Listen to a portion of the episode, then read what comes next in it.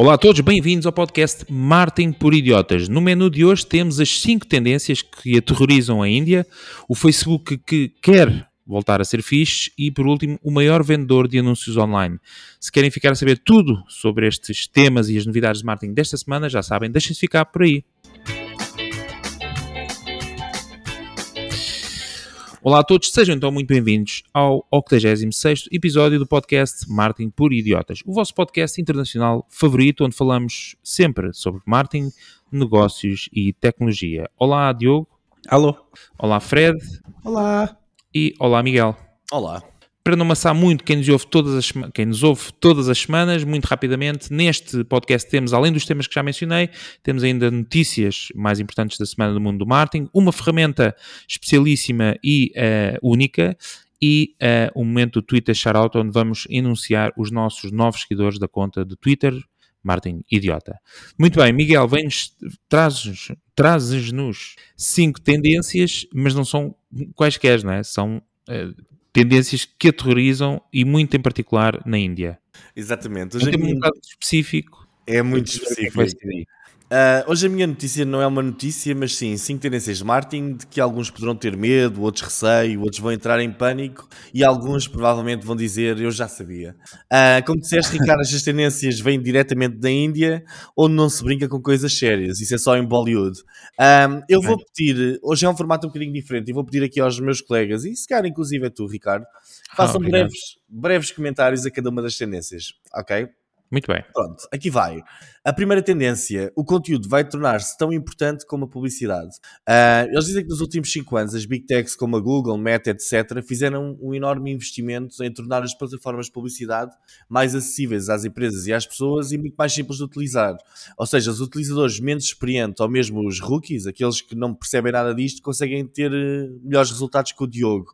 Uh, isto faz com que o conteúdo, design e copywriting se tornem muito mais relevantes. Uh, o que é que vocês acham sobre, sobre este assunto? Muito bem. Diogo, acusaste o toque. Bora. Deus meu. Acusaste o toque. O que é que tu achas? Muito rápido. É epá, eu concordo sem dúvida. Acho que cada vez, até dá para notar pelo o, a demanda ok, de, destes serviços de copywriting, uh, de otimização para SEO, que acontece muito, uh, e, e, e, dá para perceber muito essa, essa demanda. Mas, felizmente, o AI entrou aqui numa altura bastante boa, não é? Porque há esta demanda e o AI está cá muitas vezes para nos ajudar a, a corresponder, não é? A demanda é, é português de Portugal? Não, dá, uh, também funciona. Procura, a procura, sim. Procura, sim, pronto, obrigado. Demanda, mas e... certo, tá certo. E então, assim, como, como há tanta procura, e há realmente, eu pelo menos tenho, tenho olhado mais para as ferramentas da AI, e certamente se calhar o, o aqui o Miguel também nos, uh, também nos ajuda com isso, mas uh, realmente pode ajudar, principalmente um site com pequenas descrições, coisas rápidas que, que, que o site necessita de conteúdo, não é? E depois nós, uh, o AI muitas vezes pode nos dar uma estrutura para nós depois trabalharmos sobre esse conteúdo, o que nos permite trabalhar o conteúdo que necessitamos tanto, não é? Seja para os motores de pesquisa, uh, uh, seja para o, o, o, conteúdo para, para, para termos ideias sobre TikTok, coisas, etc. o AI pode nos ajudar. Ok.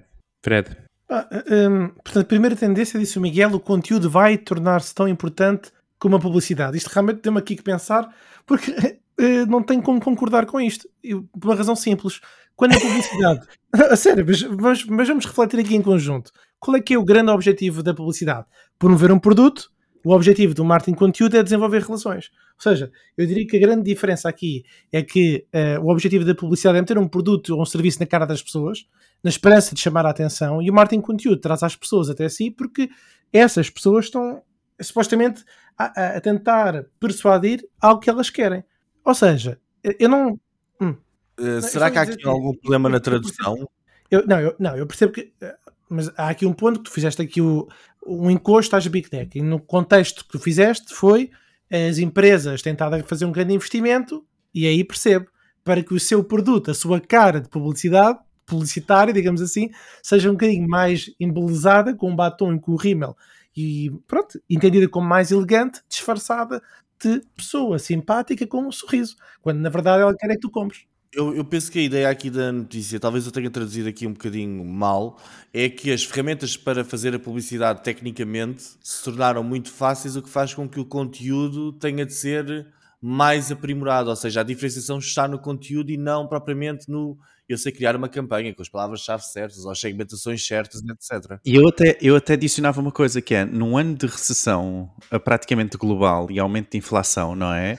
Uh, e que nós todos concordamos, acho, ou concordámos no, nos episódios passados que vamos nos concentrar cada vez em, em, canais que tenham mais retorno, ou que poderia haver, poderia haver essa tendência por parte dos marketers, acho que foi isto.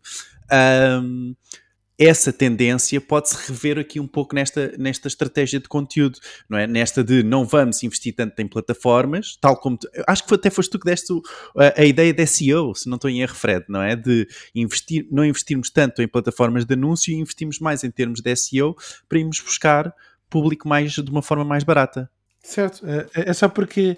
Uh, não, não é, acho que nós não vamos encontrar nenhum profissional de marketing uh, uh, em anos anteriores àquilo que são, que são as nossas gerações atuais que nos diga que o, o marketing conteúdo ou conteúdo nunca foi importante e que a publicidade foi mais importante que o conteúdo. Portanto, acho que pronto, eu, tudo bem. Uh...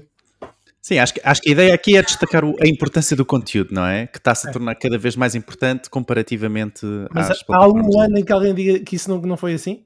Epá, eu por acaso digo-te que se calhar para um pequeno negócio a publicidade é mais relevante que o conteúdo, porque não conseguem produzir conteúdo numa escala que lhes permita obter as leads que precisam, etc. E se calhar mais facilmente conseguem resultados com Google AdWords e com Mas, amiga, não interessa a escala, pá. Não interessa a escala. O que interessa é o conteúdo, não é? Interessa é o sumo. Vocês são do SEO, eu sou da Poucos, mas bons. E isto diz tudo em relação a isto, não é? Já para não falar que a publicidade tem conteúdo. É, é, é, Ora, bom não... ponto. Ricardo, empata ou desempata? Não, não vou, vou empatar. Vou empatar uh, aqui o podcast com a minha opinião. Não, acho que eu percebo, tu não, não consegues dizer isto, uh, o título original em indiano, por acaso não tens aí. eu percebo que acho que isto, a tentativa é, é pronto, é, é, dar a entender que se calhar as formas tradicionais de publicidade vão perder, uh, estão a perder importância ou estão a perder peso em relação a outras formas de promoção de produtos e serviços, que é o conteúdo. Mas como o Fred disse, publicidade muitas vezes também é conteúdo e está. Mas penso que seja por aí. Exemplo prático: hotéis, publicidade ou excelentes vídeos e conteúdos? Lá está, depende do produto que estiveres a promover. Ou seja, uh, mas seguramente se eu tiver um produto distinto e único, eu vou querer reforçar muito mais no conteúdo do que na publicidade porque a publicidade é, é, é mais estéril, o conteúdo Mas é algo. A ideia mais... não é, gente, a ideia também não é escolhermos entre um e o outro, Exato. não é? Não é, é essa. Concordar é ou discordar. Ou... É, só, é só perceber aqui se realmente há um aumento neste interesse de conteúdo, não é? E nesta concentração de criação de conteúdo ou não. É isso mesmo. Por isso é melhor passarmos para a segunda tendência. Ok. Esta tendência é também interessante. As equipas de marketing vão ficar mais magrinhas com os especialistas a liderarem e os jornalistas a verem o final de carreira. Uh, vou... Translator. Epá, não. se não está traduzido ao contrário, vai lá. Eles, eles, usam aqui com cada expressão que eu nem vos digo. Mas pronto, eles dizem que funções generalistas como o Marketing Manager ou o Digital Marketing Manager têm tendência a desaparecer. Estas funções só se vão manter nas grandes empresas, sendo que os juniors e os mid-level marketeers que procurem tornar-se nestes gestores assim mais generalistas vão acabar por ser, isto é uma tradução direta, despejados pela sanita. Isto lá não sou, lá ainda não sou nunca. Bom, vamos deixar o link, não é? Para validar que não... Que não sou eu que estou aqui a, a dizer que vão ser todos despejados pela sanita. Muito bem. Força, Diogo. Pá, agora, agora sou eu, uh, uh, como o Fred ainda há pouco, eu não poderia discordar mais, ok, desta tendência. Eu acho eu que os generalistas cada, cada vez são mais importantes para fazer o quê? A conexão das várias ferramentas, ok? Só um bom generalista uh, consegue perceber a interação entre SEO, Google Ads e talvez a publicidade em TV, não é? Ou seja, acho que é muito importante ter, ter um generalista para conseguir conectar tudo ok? Mesmo numa grande empresa ou numa média empresa. Em pequenas empresas, os generalistas também são cada vez mais necessários, principalmente em termos de recessão ou em termos de crise. Porque o que é que todos nós queremos, não é? E que todas as empresas pedem sempre? Queremos o, o marketer que saiba trabalhar em Corel Pro, em Adobe Photoshop, em Adobe Premiere, em TikTok, em Facebook e mais o raio que seja, não é? E instalar o Windows. E instalar o Windows. Normalmente, é assim, mas... Mas isto, mas isto geralmente não existe todos os anos. Uma ideia de que ou, ou vais mais para especialista, ou este ano está-se a valorizar mais generalistas e anda sempre assim um bocadinho uma bola para cada lado. Fred. Epá, eu, eu diria que até é uma conversa constante porque é a conversa entre júniores e pessoas que séniores. Ou seja, quem tem experiência e quem tem menos experiência. É, é esse o meu entendimento. Eu, eu queria só uh, dar aqui uma outra nomenclatura refrescante ao tema generalista, que eu, para, o, para o tema técnico, que é o T-Shape de Marketeer. O T-Shape Marketeer basicamente refere-se a alguém que tem um nível de conhecimento que é um, um tem um vasto uh, leque de competências, ou seja, tem um conhecimento e aptidão profunda em várias áreas, que foi a descrição e muito bem que o Diogo fez sobre uh, Google Ads, Google Analytics, etc. Este modelo pode uh, não parecer particularmente notável ou único, mas traz muitas qualidades. Eu vou só destacar quatro, mas quero só dar aqui uma primeira nota uh, de subscrição à petição de anulação desta tendência por parte do Diogo. Porquê? Porque realmente, vamos lá perceber o que, qual é que é aqui o ponto principal. Se há um profissional que tem como ambição de carreira, como acho que muitos têm, subir na carreira, isto é, eh, tornar-se um profissional especialista, vamos colocar como hipótese, em tráfego pago, mas depois gostava de gerir equipas e depois, quem sabe, ser diretor de marketing e depois, quem sabe, chegar até um diretor da empresa, essa pessoa tem que necessariamente ter conhecimentos de um bocadinho de tudo, porque senão vai ter dificuldade nestas quatro grandes coisas. Ponto número um, respeito por pessoas que têm diferentes conhecimentos dela. E isso é logo um primeiro entrave que acontece em muitas agências, que eu é que sei, este, este, meu, este meu quintal é mais importante do que, o, do que outro. Segundo ponto, as pessoas anseiam sempre por pessoas que são mestres, ou seja, que, são, que têm profundidade em, em muitos temas, mas depois não há ninguém que preencha essas necessidades. Portanto, quando não há essas necessidades dentro da empresa, terceiriza-se. Portanto, ou seja, mais vale ter um mínimo conhecimento para saber delegar ou contratar do que não ter conhecimento nenhum. Terceiro ponto, sobrepor o conhecimento que muitas vezes se produz à criatividade. Ou seja, a pessoa é muito boa, muito especialista, mas depois começa a negar ideias novas. Porquê? Ah, eu é que sei, este, este é o meu quintal, isto é assim que funciona bem. Então fica um pouco menos uh, aberto à criatividade. Último ponto, para não exagerar, eu acho que são redundâncias. Acaba por acontecer, às vezes, algumas redundâncias dentro das pessoas da mesma equipa e se forem um, um profissional com T-shape marketeer, o que acontece? É um bombeiro que está disponível para apagar um outro fogo porque tem um mínimo conhecimento sobre um determinado tema. Esta é a minha opinião. Muito bem, eles lá na Índia nunca mais vão ouvir o nosso podcast. Temos traduzido o Google Translator, como tu fazes, que é para depois dar essas expressões da sanita. Muito bem, terceira tendência. O marketing digital, estilo campanhas de performance, vão continuar a comer o orçamento tradicional de marketing. Epá, eu, acho, eu acho que a gente também já tinha falado um pouco disto na, nesta, tendência, nesta tendência. Acabo por, não sei exatamente sobre estas palavras, não sei como é que foi esse Google Translate que fizeste aí, em termos de comer o orçamento tradicional, presumo que não fosse essa, essa frase que lá estava, mas uh, uh, que, que vai que continua a haver um grande investimento em, em marketing digital. Essa é a ideia, principalmente em termos de crise. Aliás, já estava a referir ainda há pouco, não é? E que referimos a uns podcasts anteriores anteriores, é exatamente esta ideia de concentrarmos o, o budget naquilo onde nós conseguimos uh, medir e ter retorno, não é? Então há essa concentração naquilo que nós vamos conseguir medir, portanto eu acho que vai muito em linha disso, muito em linha com esse ponto. Diz Ricardo.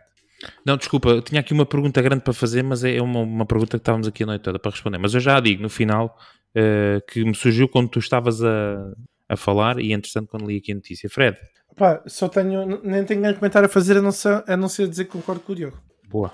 Eu só aqui, numa tentativa de defesa dos meus skills de tradução, eles dizem Digital marketing for branding, like performance campaigns, will continue to eat into the share of traditional marketing. Muito bem. Ok? Portanto, o marketing digital vai, vai continuar a crescer, fazendo o overlap para cima daquilo que é o tradicional orçamento de marketing. Nós temos falado isto tudo, todos os podcasts dos valores financeiros astronómicos uh, que as, as Big Tech tentaram ter. Aliás, eu, eu, por acaso até vou dizer aqui algo que pode ser polémico, mas que ainda hoje disse ao jantar, que é, uh, e só com um bocadinho política aqui metida, ainda há bocadinho vim nas notícias a dizer, ah, quer-se taxar as, uh, as empresas de eletricidade com, com, os lucros que elas tiveram. E vi há bocadinho o líder do PSD dizer que achava errado lucrar esses lucros. E eu estava a ver aquilo e a perguntar-me, mas eh, os lucros das grandes tecnológicas, não sei se não, sei, não, não tenho noção das, do valor que elas uh, uh, faturam em Portugal, mas é que nós temos estado a falar disto sistematicamente.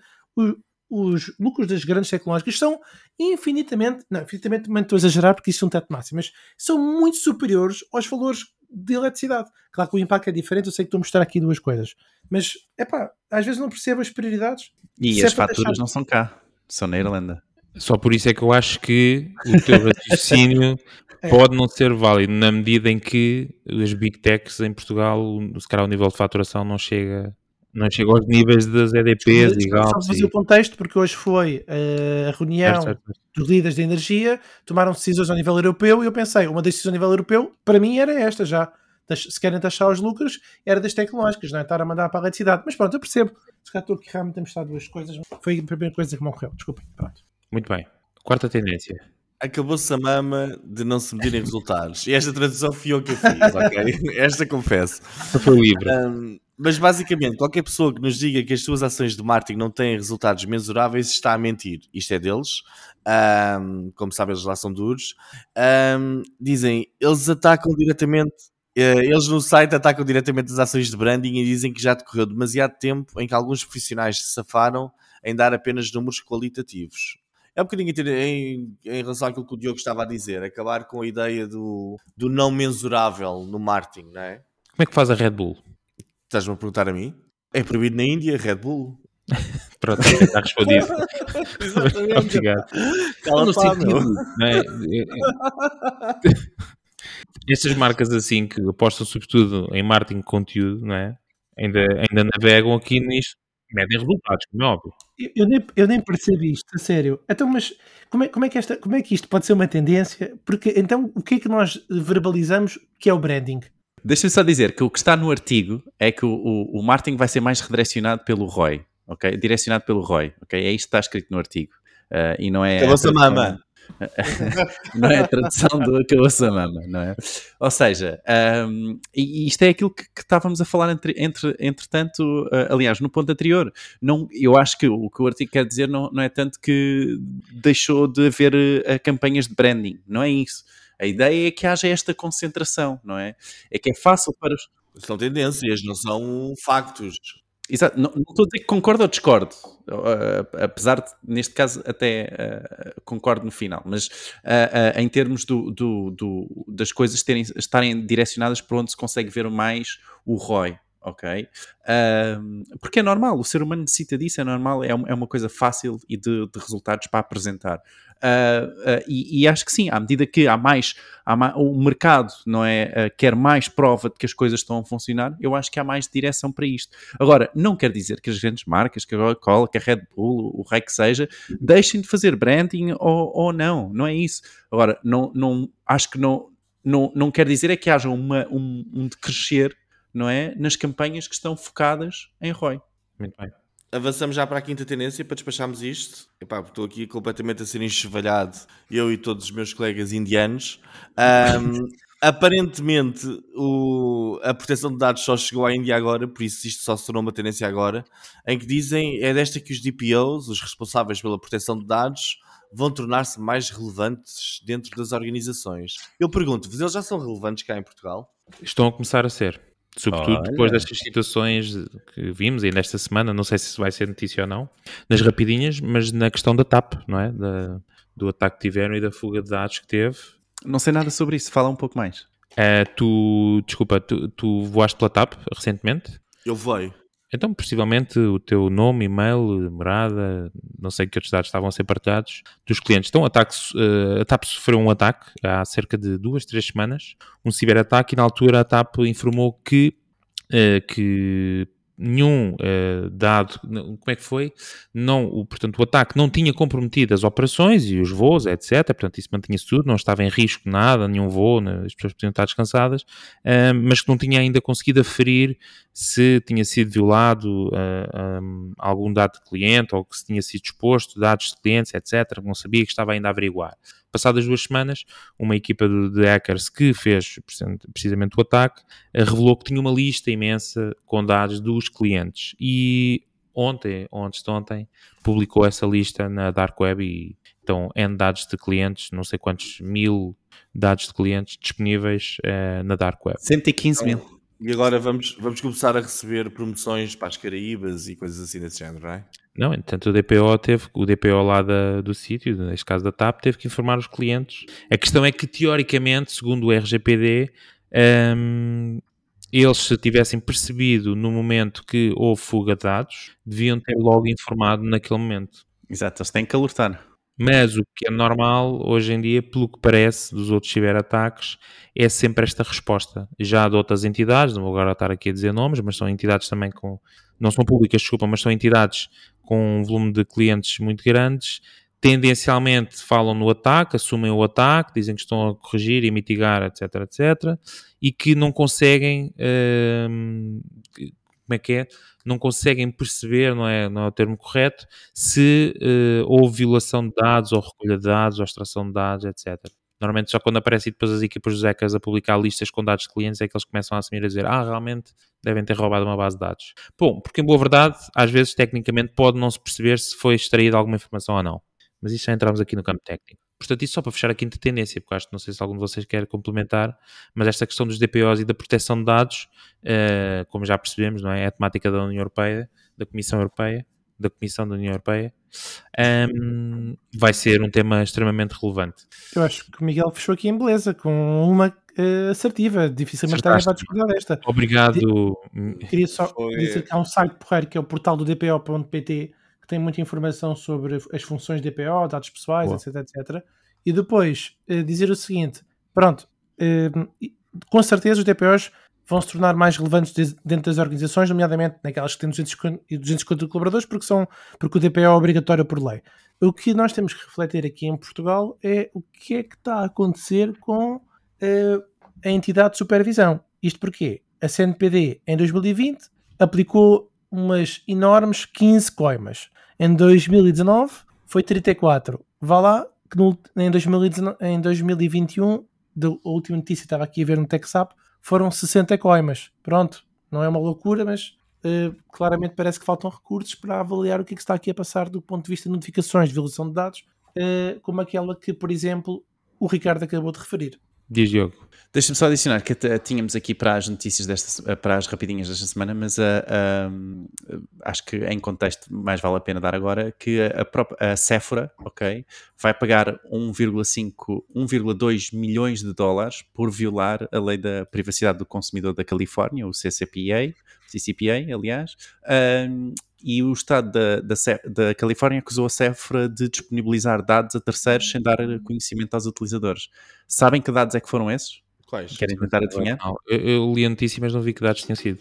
Uh, o pixel do Facebook, o facto de terem o pixel do Facebook instalado no site e hum. a tag de Google Ads. E isso foram dados privados. Portanto. Pois, então, e, então e eles vão multar todas as empresas do mundo. A ideia aqui foi que. Uh, ou avisar Neste caso, não houve conhecimento dos utilizadores. Exatamente. Podes pôr, desde que informes e que o cliente esteja. É aquela, aquela coisa. Bom, muito bem, fechamos o tema. Antes de passarmos para o próximo tema, deixar só nota para quem ainda não faz parte do nosso grupo de WhatsApp, pode fazê-lo uh, ou aderir ao grupo através de w.martinperidiotas.pt. Todas as semanas deixamos lá o episódio e deixamos também um conteúdo exclusivo, que esta semana é a terceira edição do Marketing Intelligence Report da Salesforce, ok? Que são 2.500 marketers uh, questionados uh, mundialmente e está separado por país, ok? Sobre as, as, as suas práticas uh, para tentarmos perceber as suas práticas digitais, neste caso, para tentarmos perceber o, o, o futuro. Deixa-me só adicionar que o, o, grupo de WhatsApp está quase a fechar ok? Portanto, já estamos a, ficar, estamos a, a aproximar-nos rapidamente do limite. Últimos lugares, últimos lugares, É agora. último aviso, últimos lugares, w.marketingproidiotas.pt porque depois daqui só no Telegram, que é infinitamente melhor que o WhatsApp. É pena não temos lá conta. Não temos. Muito bem, Diogo, conta-nos. Então, eh, esta semana, ou na semana passada, aliás, num grande episódio do Land of the Giants, que é um podcast que todos podem eh, ouvir e vale muito bem a pena, eh, os jornalistas da Recode falaram um pouco sobre, falaram com o pessoal da Meta e falaram um pouco sobre os planos do Facebook para voltar a ser bué da fixe, ok? A expre- a expressão não era bué da fixe, era cool. Mas vamos traduzir É para baril. Baril. Baril também é bom. Baril também é bom. Baril é Então, fixe. no podcast eles falam um pouco sobre o futuro das redes sociais e falam também ah, da grande aposta por parte do Facebook, ah, ah, que se tem revisto bastante até no, no, no Instagram, em transformar-se numa aplicação de entretenimento muito a favor com aquela funcionalidade de descoberta, não é? De descobrirmos outros feeds sem ter que, que, que os seguir. E, e, e- e- e sim, apesar de, de não ter sido referenciado no podcast, Uh, ainda esta semana passada também uh, saiu a notícia de que o Facebook está a planear lançar paid features. Uh, o que é que são paid features em português? Funcionalidades pagas? Funcionalidades Já não pagas. conseguimos traduzir uma cena assim? Epá, às vezes isto.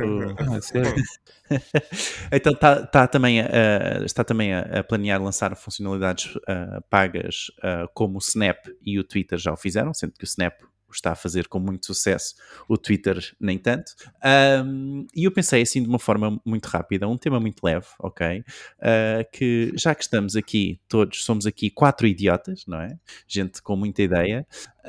um, queria, queria então perguntar-vos o que é que vocês fariam é? Que ideias é que vocês teriam uh, para então tornar, voltar a tornar o Facebook baril, como o Ricardo disse, ou bué da fixe, um, para, para, para conseguir continuar com os seus utilizadores ou atrair novos utilizadores. O que é que vocês acham? Algumas ideias? Bem, foram muitas. Miguel.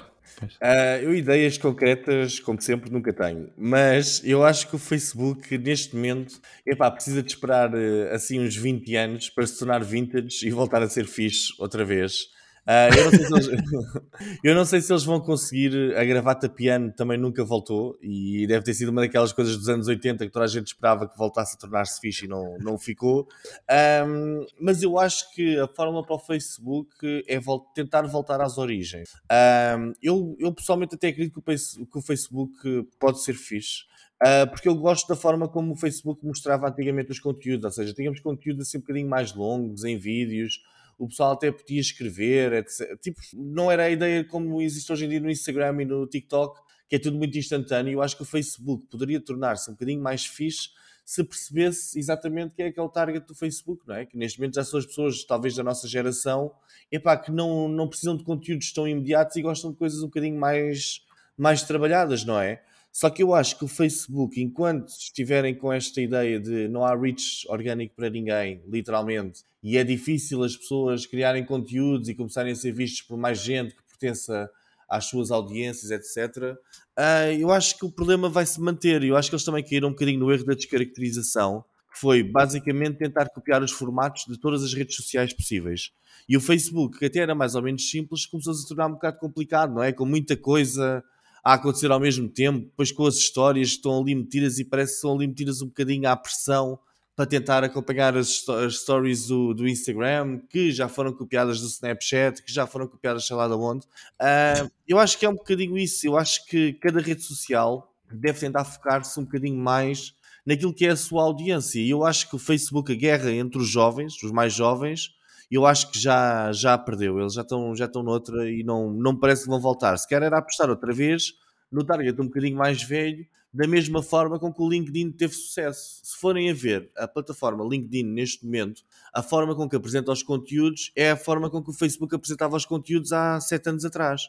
Que é tipo os posts com, para leituras, aquilo não é para ser uma coisa instantânea, não é para danças, etc. É uma coisa um bocadinho diferente, não é? Eu acho que é tentarem focarem-se um bocadinho mais no target que pretendem atingir e criar uma experiência para esse target, não é tentar misturar todos os targets pá, na maior rede social do mundo, não é? Uh, pá, a minha opinião, assim, muito rápida, deixa ver o que é que o Fred diz. Mas eu já não tenho alternativa, não? Miguel. Como é que tu resolves isso? Porque já lá está toda a gente. Como é que tu. Já lá está toda a gente, mas as pessoas não, não estão a interagir com a plataforma como interagiam, não é? Ou seja, o Facebook se calhar não tem que ser. Toda a gente, tu estás a sugerir segmentar, então já está toda a gente, como é que segmentas? Não é, não é segmentar nesse sentido. Eu acho é que tem de deixar, primeiro ser cool, eu acho que já não vou voltar a ser. Uh, e se calhar é assumir isto não é para ser uma plataforma super fixe, como estas muito trendies e tal, epá, é para ser uma plataforma mais epá, onde o conteúdo surja de uma forma um bocadinho diferente. Eu próprio também fui apanhado de surpresa aqui com esta pergunta, mas, mas acho que é um bocadinho é um bocadinho isso, epá, tentar ser fixe, eu acho que eles já não conseguem. Se calhar é tentar ser epá, melhor ou ser aquela plataforma onde as pessoas possam ter mais alcance, já que têm muitos utilizadores, não é? Com as paid features, sinceramente, no Facebook, eu não sei o que é que poderá o que é que poderá acontecer ou não, mas também gostava de, de referir que uma, um dos fatores de crescimento iniciais do Facebook foi a ideia dos jogos, não é? Epá, talvez voltar a ser uma plataforma e investirem mais outra vez no, nos jogos, não é? Que as pessoas jogavam e partilhavam, jogos casuais, não é? Como os da Zinga, não era? Que hum. havia aqueles da máfia e coisas assim deu ali um grande impulso de crescimento e existe um grande mercado de jogos casuais, e pá, se calhar podiam-se dedicar um bocado mais a isso. Deixa-me deixa só adicionar isto, que uh, o Facebook está a diminuir não em termos de contas registadas, mas está a diminuir em termos de utilizadores ativos, ok? Diminuiu meio milhão de utilizadores ativos uh, nos últimos quarters, portanto a ideia não é tanto o, o trazer, ou aliás, os utilizadores registarem-se tanto no, no Facebook, é um pouco trazer os utilizadores ativos novamente no, na plataforma.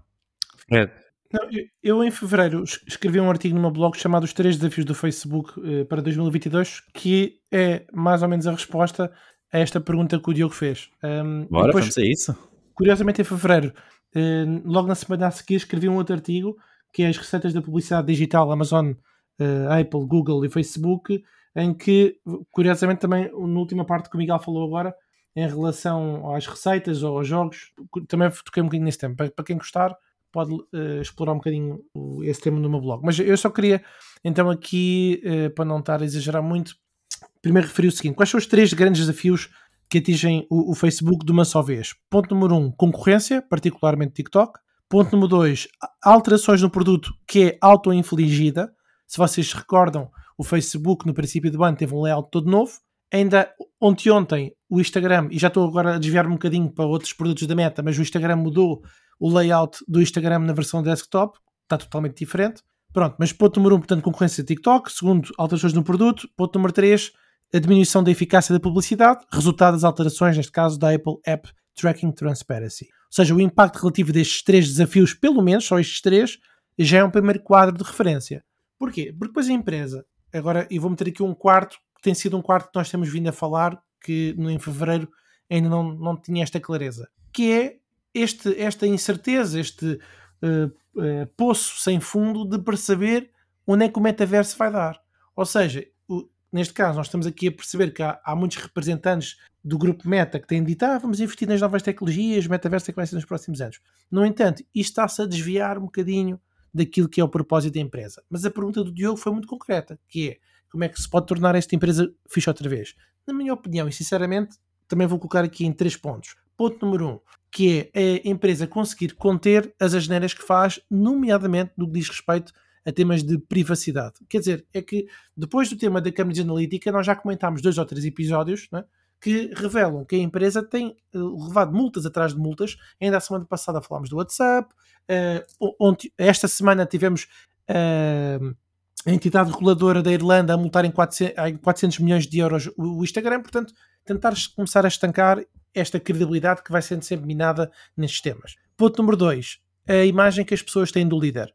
Quer dizer, a, imagem que nós temos do Facebook não tem nada a ver com a imagem que existe hoje do Elon Musk. São produtos diferentes, é verdade, só que o, parece que o Zuckerberg não consegue de nenhuma forma construir uma imagem cá para fora de credibilidade.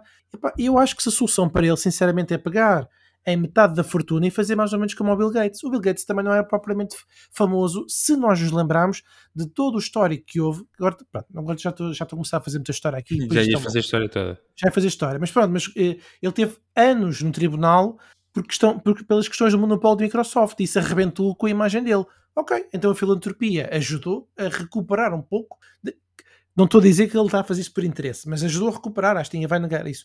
Pronto, terceiro e último ponto, que é, pá, se calhar, se calhar, é uma sugestão, eu não estou por dentro das coisas, mas se calhar deixar um bocadinho de lado. Aliás, ele já fez isso um bocadinho da metaverso, reduziu a equipa agora com este tema da inflação e deste tema da economia global. E, foi, e também vi esta semana é, é, no, no Wired, reduziu a equipa para 20%. Mas para dizer o quê? Sair do metaverso epá, e focar-se, como o Miguel disse bem, na plataforma. Acho que é isso. Boa. Estás a ouvir, Marco? Grandes ideias aqui debatidas para voltar, para tornar o Facebook fixe outra vez. E agora fiz aquele gesto com o polegar que ninguém viu, mas ouviram e sentiram seguramente lá em casa, no escritório, comboio ou na vossa viatura pessoal, seja ela qual for. Muito bem, antes de passarmos ao próximo tema do Fred, pessoal, não se esqueçam, por favor, avaliem o nosso podcast no Spotify. Eu sei que é chato, mas para nós é de enorme valor e importância. Muito bem, Fred, tu trazes-nos a história do maior vendedor de anúncios online. Pois é. Durante anos a Apple tem sido uma forte crítica à publicidade online que se baseia em monopolizar o máximo possível de informação sobre nós. Agora, a empresa diz que quer tornar-se o maior vendedor de anúncios online, dito por eles, e diz que pode fazer isto de forma menos assustadora. Ora, a questão que está no ar é esta: poderá a Apple vender com sucesso anúncios online? A minha visão sobre o tema é o seguinte: eu acho que isto será um teste. Conosco, nós vamos ser os sujeitos do mundo real. Haverá um futuro da publicidade digital em que se calhar vai engolir menos da nossa informação, ou talvez menos informação sobre o status quo, mas eu acho que isso é demasiado poderoso e dificilmente vai mudar. Muitas empresas, nós temos falado aqui no podcast, como a Google, o Facebook e intermediários de dados obscuros. Ainda esta semana vimos nas notícias portuguesas de dados à venda na Darknet de empresas portuguesas. Não vou referir agora as quais para não fazer, para não fazer larido, mas nós sabemos que essas empresas rastreiam os nossos telefones onde quer que andamos, registram todos os websites e aplicações que utilizamos e combinam pedaços e detalhes aparentemente pequenos com a duração da bateria nos telefones. Ora, o sistema de publicidade digital é feio, mas é lucrativo. Em parte. Porquê? Porque funciona. A Apple depende muito menos destes métodos comuns de rastreio online, eh, nomeadamente, entenda-se cookies, mas poderá ter de se curvar, eu acho, a esta realidade se quiser tornar-se um maior publicitário. Além disso, a campanha da Apple pode reprimir os métodos de publicidade existentes e vender os seus próprios anúncios dentro da empresa, e isso é uma crítica que tem aparecido, uh, nomeando a Apple como hipócrita. Deixa-me explicar porque é que a Apple quer crescer em anúncios e como é que a empresa aborda a publicidade com as nossas experiências digitais. Bom, porque é que a Apple quer vender mais anúncios? Acho que a resposta é óbvia. Dinheiro, não é? Dinheiro. Mas é incrivelmente rentável para a Apple vender anúncios quando as pessoas fazem o quê? Procuram na App Store do iPhone, nas aplicações de fitness da Apple ou leem artigos na app Apple News. Portanto, as vendas de telefones estão a estagnar e é preciso novas formas de ganhar rendimentos para continuar a crescer. A Bloomberg News e o Financial Times desta semana relataram recentemente que a Apple planeia expandir o seu negócio de publicidade, incluíram várias citações de executivos da empresa e o foco principal é mostrar anúncios dentro, vão começar pela Apple Maps e aplicações que eles já dominam. Portanto, pergunta para o painel: Será que a Apple consegue manter o seu discurso de privacidade para proteger as pessoas e ainda ganhar todo o dinheiro que quiser? Pergunta número 2. Será que a Apple oferece uma real alternativa nos anúncios? Muito bem. Obrigado, Fred. Não sei qual dos dois ilustres e parece que o Diogo se vai chegar à frente. Força. Como sempre, né? Dou sempre o corpo às, às balas. Um, sabes que quando eu li o teu, este, este título, pensei, olha, queres ver que, o, que, que a Apple já está a anunciar e já, já, já reportou realmente que uh, está entre os grandes, as grandes plataformas de anúncio e, e, e, está como uma grande plataforma de anúncio, sem dúvida, mas está muito longe de atingir o, o tanto a, Google como o, o Facebook, não é? Uh, e, e até porque a única publicidade que de momento detém, como tu disseste, não é? Fred é realmente tanto na App Store e na parte de, de não é de notícias, é lá das bancas, etc, não é? Pois o resto é, pois o resto dos digitais é entre livros, etc, é músicas, isso já é todo outro departamento, não estamos a falar então aí, aí não, não, não há publicidade. Um, isto para dizer o quê? Que toda esta publicidade, por exemplo, da App Store, é relativamente fácil de fazer sem termos que extrair dados dos utilizadores. Algo que a Google tem feito e fez durante muitos, muitos anos, não é? Se nós pensarmos como é que a Google segmenta os anúncios ou como é que nós segmentamos os anúncios na Google, é muito fácil. O utilizador pesquisa por crédito e são-lhes apresentados anúncios sobre, guess what? Crédito não é? Portanto, não, há, não é necessário haver qualquer ligação ou qualquer conhecimento entre um utilizador novo que acabou de entrar na Google ou o utilizador que já existe com a conta Google, certo? Não é necessário, porque os dois pesquisam crédito, os dois querem crédito, é fácil a correspondência. O mesmo está neste momento a acontecer com a Apple, ok? Respeitando, não sei exatamente se estão a respeitar e, e, que dados é que depois têm associados ou não, mas quando o utilizador pesquisa uma aplicação de jogo de bolas, ok? Em princípio, o que lhe é oferecido é o quê? É um jogo com bolas, não é? Não é preciso sabermos mais nada sobre o utilizador para conseguir apresentar isto. Então, tudo isto é o quê? É publicidade de contexto. E a única forma que eu vejo da Apple continuar a apresentar anúncios mediante privacidade é sobre a publicidade de contextos, ok? De contexto. Ou seja, sobre a, seja notícias, seja, o, o, seja um salto ou não para display, não é? Não, não, não sabemos, mas será em princípio baseado em contexto. Porquê? Porque eu acho que, uh, uh, e como perguntaste Fred, se não estou em erro, uh, a, a Apple vai realmente manter este discurso da, da privacidade ok? Porque neste momento este discurso da privacidade já faz parte, não é? Da, da, da marca Apple, ok? Já faz parte do valor da, da, da, Apple, não é? E eu diria que ninguém quer tocar no valor da Apple, não é? Num, num gigante que é neste momento, não queremos tocar no valor da marca da Apple, ok? Então eu diria que sim, portanto, que um, é, é possível realmente a, a fazer publicidade de uma forma privada um, e, e, e, dois, que, que ninguém, uh, que em princípio sim a Apple vai se manter uh, nessa privacidade. Portanto, vai manter o, consegue manter o discurso da privacidade, Exato. Eh, não quebrando essa confiança com os seus consumidores. Miguel, qual é a tua opinião? Meu menino, Diogo, a privacidade também fazia parte. Não, mas ouviste, ouvir. A privacidade também fazia parte dos valores do Facebook Meta. Eu lembro que o Facebook falava de privacidade e pá, ainda nem havia muito esta ideia. Eu até ouvi isso e pensava, pá, mas privacidade, mas pronto, o que, o que é que isto significa aqui realmente, não é? Uh, mas os escândalos geralmente aparecem quando os valores são muito fortes. Uh, por isso é que é um escândalo.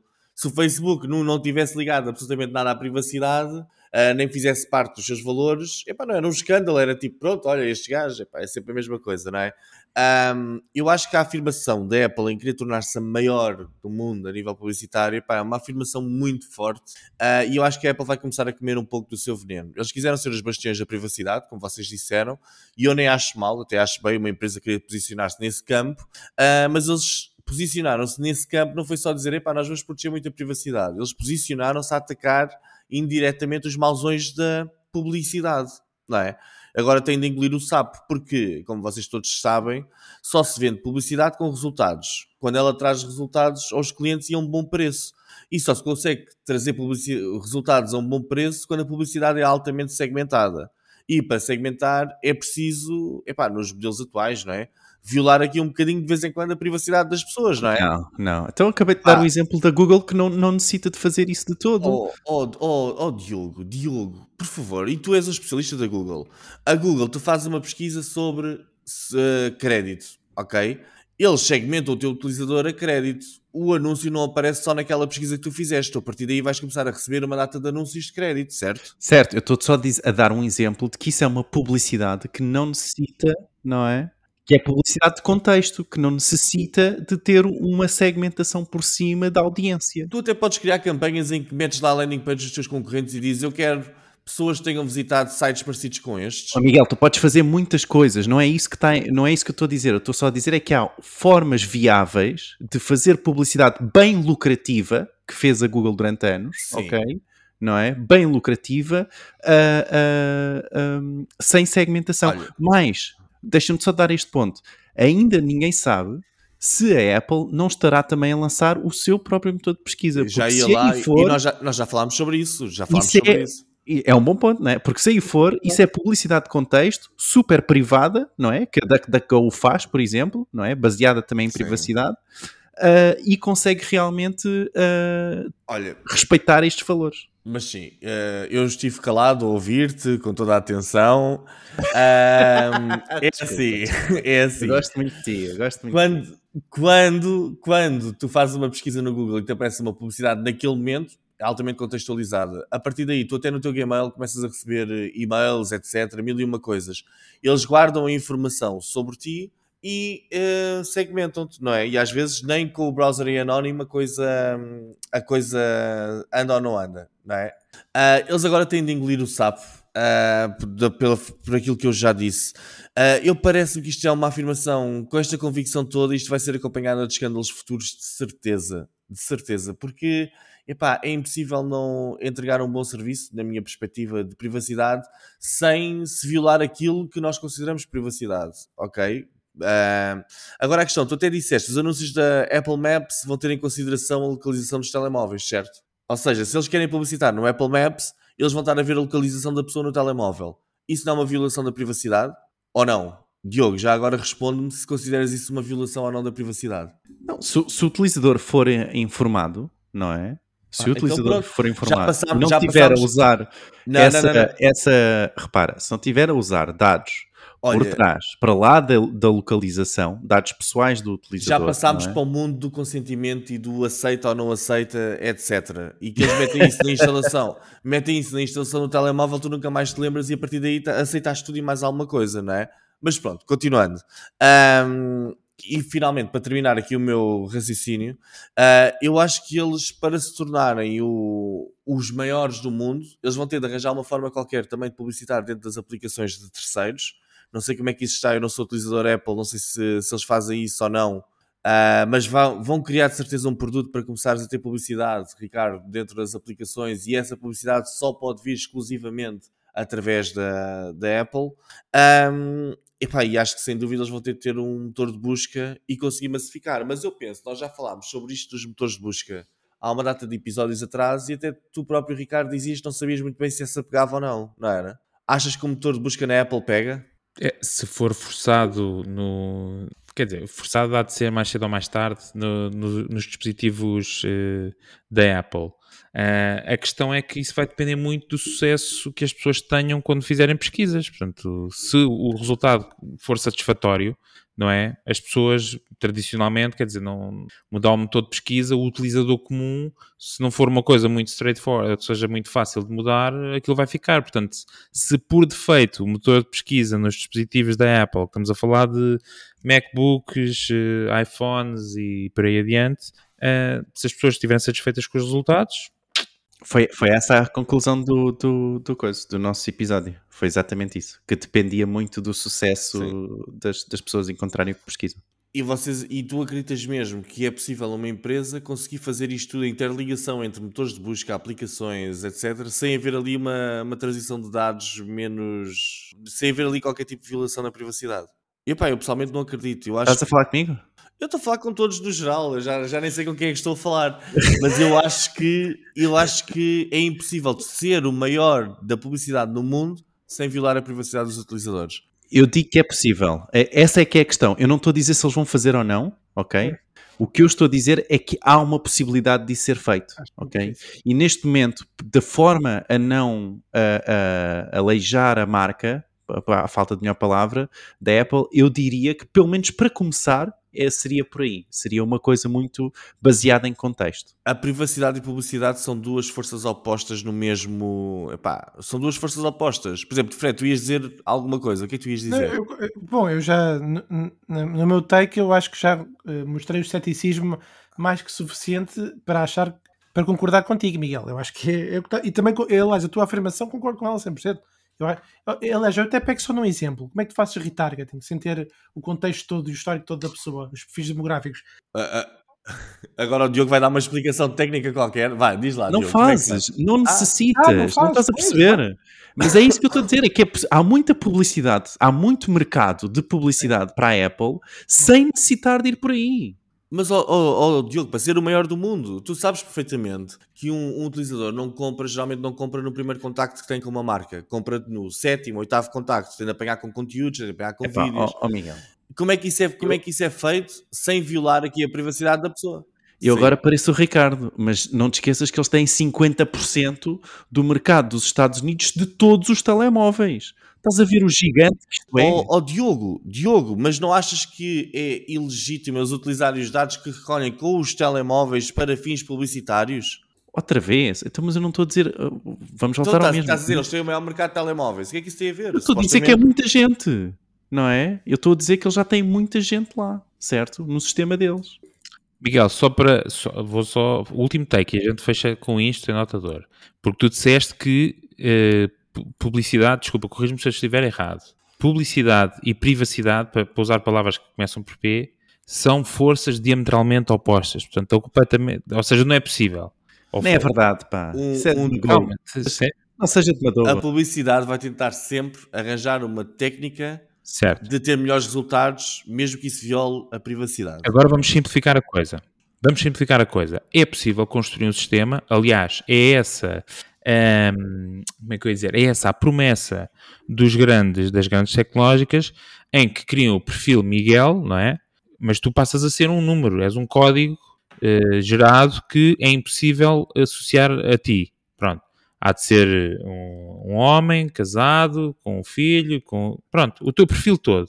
Mas não está lá o teu nome, não há nenhum dado pessoal que eu consiga identificar-te a ti. Portanto, pode ser, há, há de haver em Portugal milhares, não, no teu caso não, mas haverá pelo menos mais duas ou três pessoas iguais a ti. Exato. Pronto. Isto para dizer o quê? A questão também tem a ver com o que é que se considera uma, uma, uma, uma quebra de. Desculpa, agora dá-me a falar a palavra, mas o que é que se considera uma violação de privacidade na partilha destes dados, não é? O utilizador XPTO, não interessa, que ninguém, nenhum, ou seja, é impossível alguém associar a ti. hum, eu consigo saber que o XPTO teve naquela zona, procura por piscinas insufláveis, gosto, tem este gosto de comida italiana, ou seja, todos os dados que fazem o teu perfil, ehm, que compõem o teu perfil, que é importante para a publicidade, mas que nunca na vida vou conseguir associar a ti. Quer dizer, Mas esses, esses dados ficam, estão associados ao browser, estão associados ao dispositivo ou ao browser, certo? Espera aí, ó ó, Miguel, antes de irmos por aí, Sim. antes de irmos por aí, porque é, é- isto é muito importante, que é o facto de não conseguirem identificar o utilizador não necessariamente é importante para que essa informação, ok, não seja uma violação de, eh, de privacidade, ok? mas eh, diz-me como é que é. Para, para, para pensarem o- o- os dados privados, ok? É, é- isto é, um, é um- um bom rule of thumb que eu ouvi e, e não me esqueci. São os dados que as pessoas têm antes de vos conhecerem e depois de vos conhecerem, vos, a empresa, não é? Saem da vossa empresa e continuam com os mesmos dados. Ou seja, se o Miguel é casado, ok? Ao entrar na empresa é casado, ao sair da empresa é casado, então isso é um dado que lhe pertence. É um dado privado dele, ok? E isto pode ser um, um dado considerado um dado privado. Não consegui acompanhar. Ou seja, é uma informação dele, ok? Dele? É, uma, inf- é a informação do Miguel, de que ele é uma pessoa casada. Sabe lá o seu não interessa, é uma informação dele. É- O ponto não é, não é dizer se o utilizador é identificável ou não. Agora, isto, isto é o que é, não sabes quem é. deixa-me só, deixa só terminar. Deixa-me só terminar, que é, e vai já fazer sentido, que é o facto de ser uma informação privada, ok? E ser a privacidade do Miguel, ok? Não quer dizer que à lei isto seja uma violação de privacidade, ok? Porque uma coisa é o que é que é a privacidade do Miguel, ok? E os dados que o Miguel tem e o que é que, o que, é, que é o Miguel, não é? Outra coisa é o que é que a lei considera que é uma violação da privacidade do Miguel. São dois pontos distintos. Faz sentido? Ok? Epá, tu vai com essas conversas para o bairro e eu depois quero ver o que é que te acontece. Epá, exato, o que, é- o que a lei considera privacidade e a. Epá, privacidade ou é ou não é. Eu, eu pessoalmente também considero uma violação de, pri- de privacidade saberem todos os meus comportamentos e todos os meus os dados sobre mim, Claro que mesmo que não sim. esteja lá a dizer Miguel, mas está associado, está associado ao meu browser, não é? Certo, mas então não podes usar tecnologia hoje em dia. Então é impossível porque já. É por mal- isso que eu digo, a privacidade é uma tanga, não existe. Não, mas porquê? Mas Porque vocês existem isso uma, existe. uma violação de privacidade. Porquê que é uma violação de privacidade? Porque eh, foi explorada a informação, ok? Sim. sem, sem conhecimento do Mentira. utilizador, Mentira. muitas vezes, não é? Já, Não- Já, leste o coisa do. Uma coisa- do- espera. instalas o Google Coisa de Chrome. Já leste? Sim. Não, não, não, desculpa, pera, pera. Olhando, olhando para, para a lei, ok? A ideia é essa: é se não há conhecimento e se não há, ah, não há consentimento, Mas ok? há, certo? duas coisas diferentes também. Mas há os Ok. dois, certo? Pode haver, não quer dizer que seja declarado. Diogo, Depois tens uma interpretação do RGPD que, que Tu depende. de- o Google Chrome, se tu comprares um telefone, tudo, lê os termos e condições, está lá a dizer. Claro que está, claro que está. Mas isso foi claro para o utilizador. As empresas têm a responsabilidade de fazer com que esse ponto seja claro para o utilizador. Olha, a Apple mete, mete coisas, a Apple e a Google também põem eh, ecrãs enormes com aceitos, já leu coisa. O que é que achas que as pessoas fazem? Tu queres o quê? Que seja do tipo, Eu não estou a refutar esse ponto, Ricardo. Eu estou só a dizer-te que ah, a informação de privacidade, por exemplo, neste caso do Miguel ser casado, mesmo sem sabermos o nome do Miguel, isso é um dado privado do Miguel, ok? Isso pode ser considerado um dado privado do Miguel. É só Certo. isso.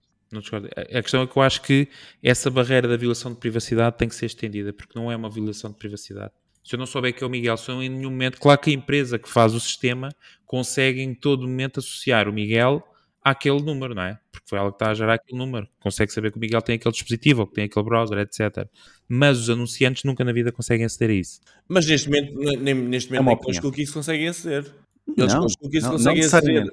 Pois, não necessariamente, ou seja, ainda, já alguma empresa conseguiu, tecnológica, tipo a Google, conseguiu resolver este problema? Não. Ainda Eu ninguém... vou- eu eu vou-te dizer, a, Áustria, a, a- Áustria, quando bloqueou, quando deu o Google Analytics como ilegal, foi baseado, ok, no identificador de um cookie. Foi no número do cookie, ok?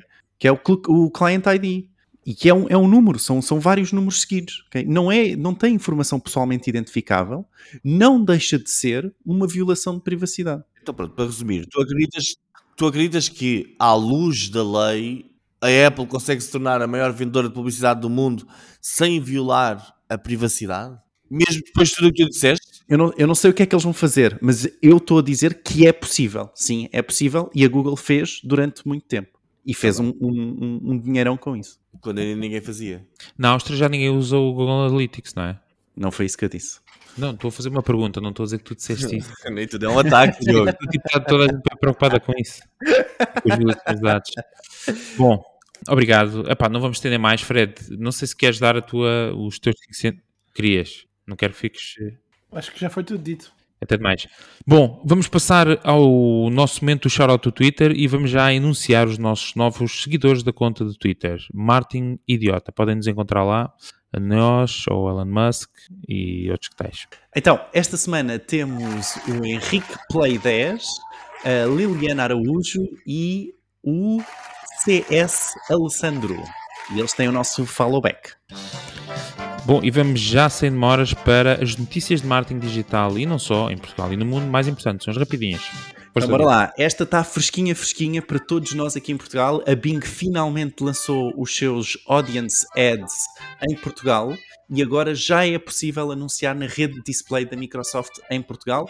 E, não sei se sabiam disto, mas muito, muito, muito bom, é que vocês podem utilizar a segmentação de, de audiências do LinkedIn. Ok? Para segmentarem os vossos anúncios. Portanto, muito, muito fixe. Mais, concorrência, a, a concorrência multa o Auchan, o, o modelo Continente e o Ping Doce por participação em esquema de fixação de preços. ok? Há aqui qualquer coisa. Mais, a Netflix revelou o plano de cobrar apenas entre 7 a 9 dólares por mês para quem quiser ver a versão mais barata com anúncios da Netflix. E, ainda na Netflix, os preços para anunciar na Netflix. Estão preparados?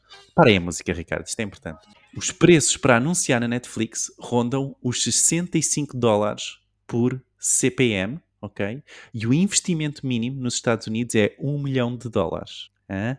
Pinners, não é? Pinners. Bora. Mais. o, o Instagram está, uh, poderá estar a lançar uma funcionalidade de repost, muito em breve. Uh, o TikTok lançou uma série de vídeos para ajudar os marketers na gestão e criação de contas de vídeo. Uh, e é tudo por esta semana. Uau! É, no fim. E muito bem, chegamos ao fim deste longo, mas produtivo episódio. Queremos nós esperar. Uh, no momento da despedida, alguém quer alongar um bocadinho mais este episódio? Dar alguma nota final? Não? Já sei. Só relembrar muito rápido, grupo do WhatsApp, já sabem então entrar os últimos participantes em w.marketingperiodas.pt entrem antes que acabe, subscrevam e avaliem o nosso podcast, se ainda não fazem, é a primeira vez que nos estão a ouvir, obrigado. E por último, no nosso site marketingperiodos.pt temos lá toda a informação e os links daquilo que falamos aqui no nosso episódio. Nós, como sempre, voltamos a ver na próxima semana, por isso, até lá. Não, não era bem assim, era por isso, não percam o próximo episódio, assim é que é, porque nós também não.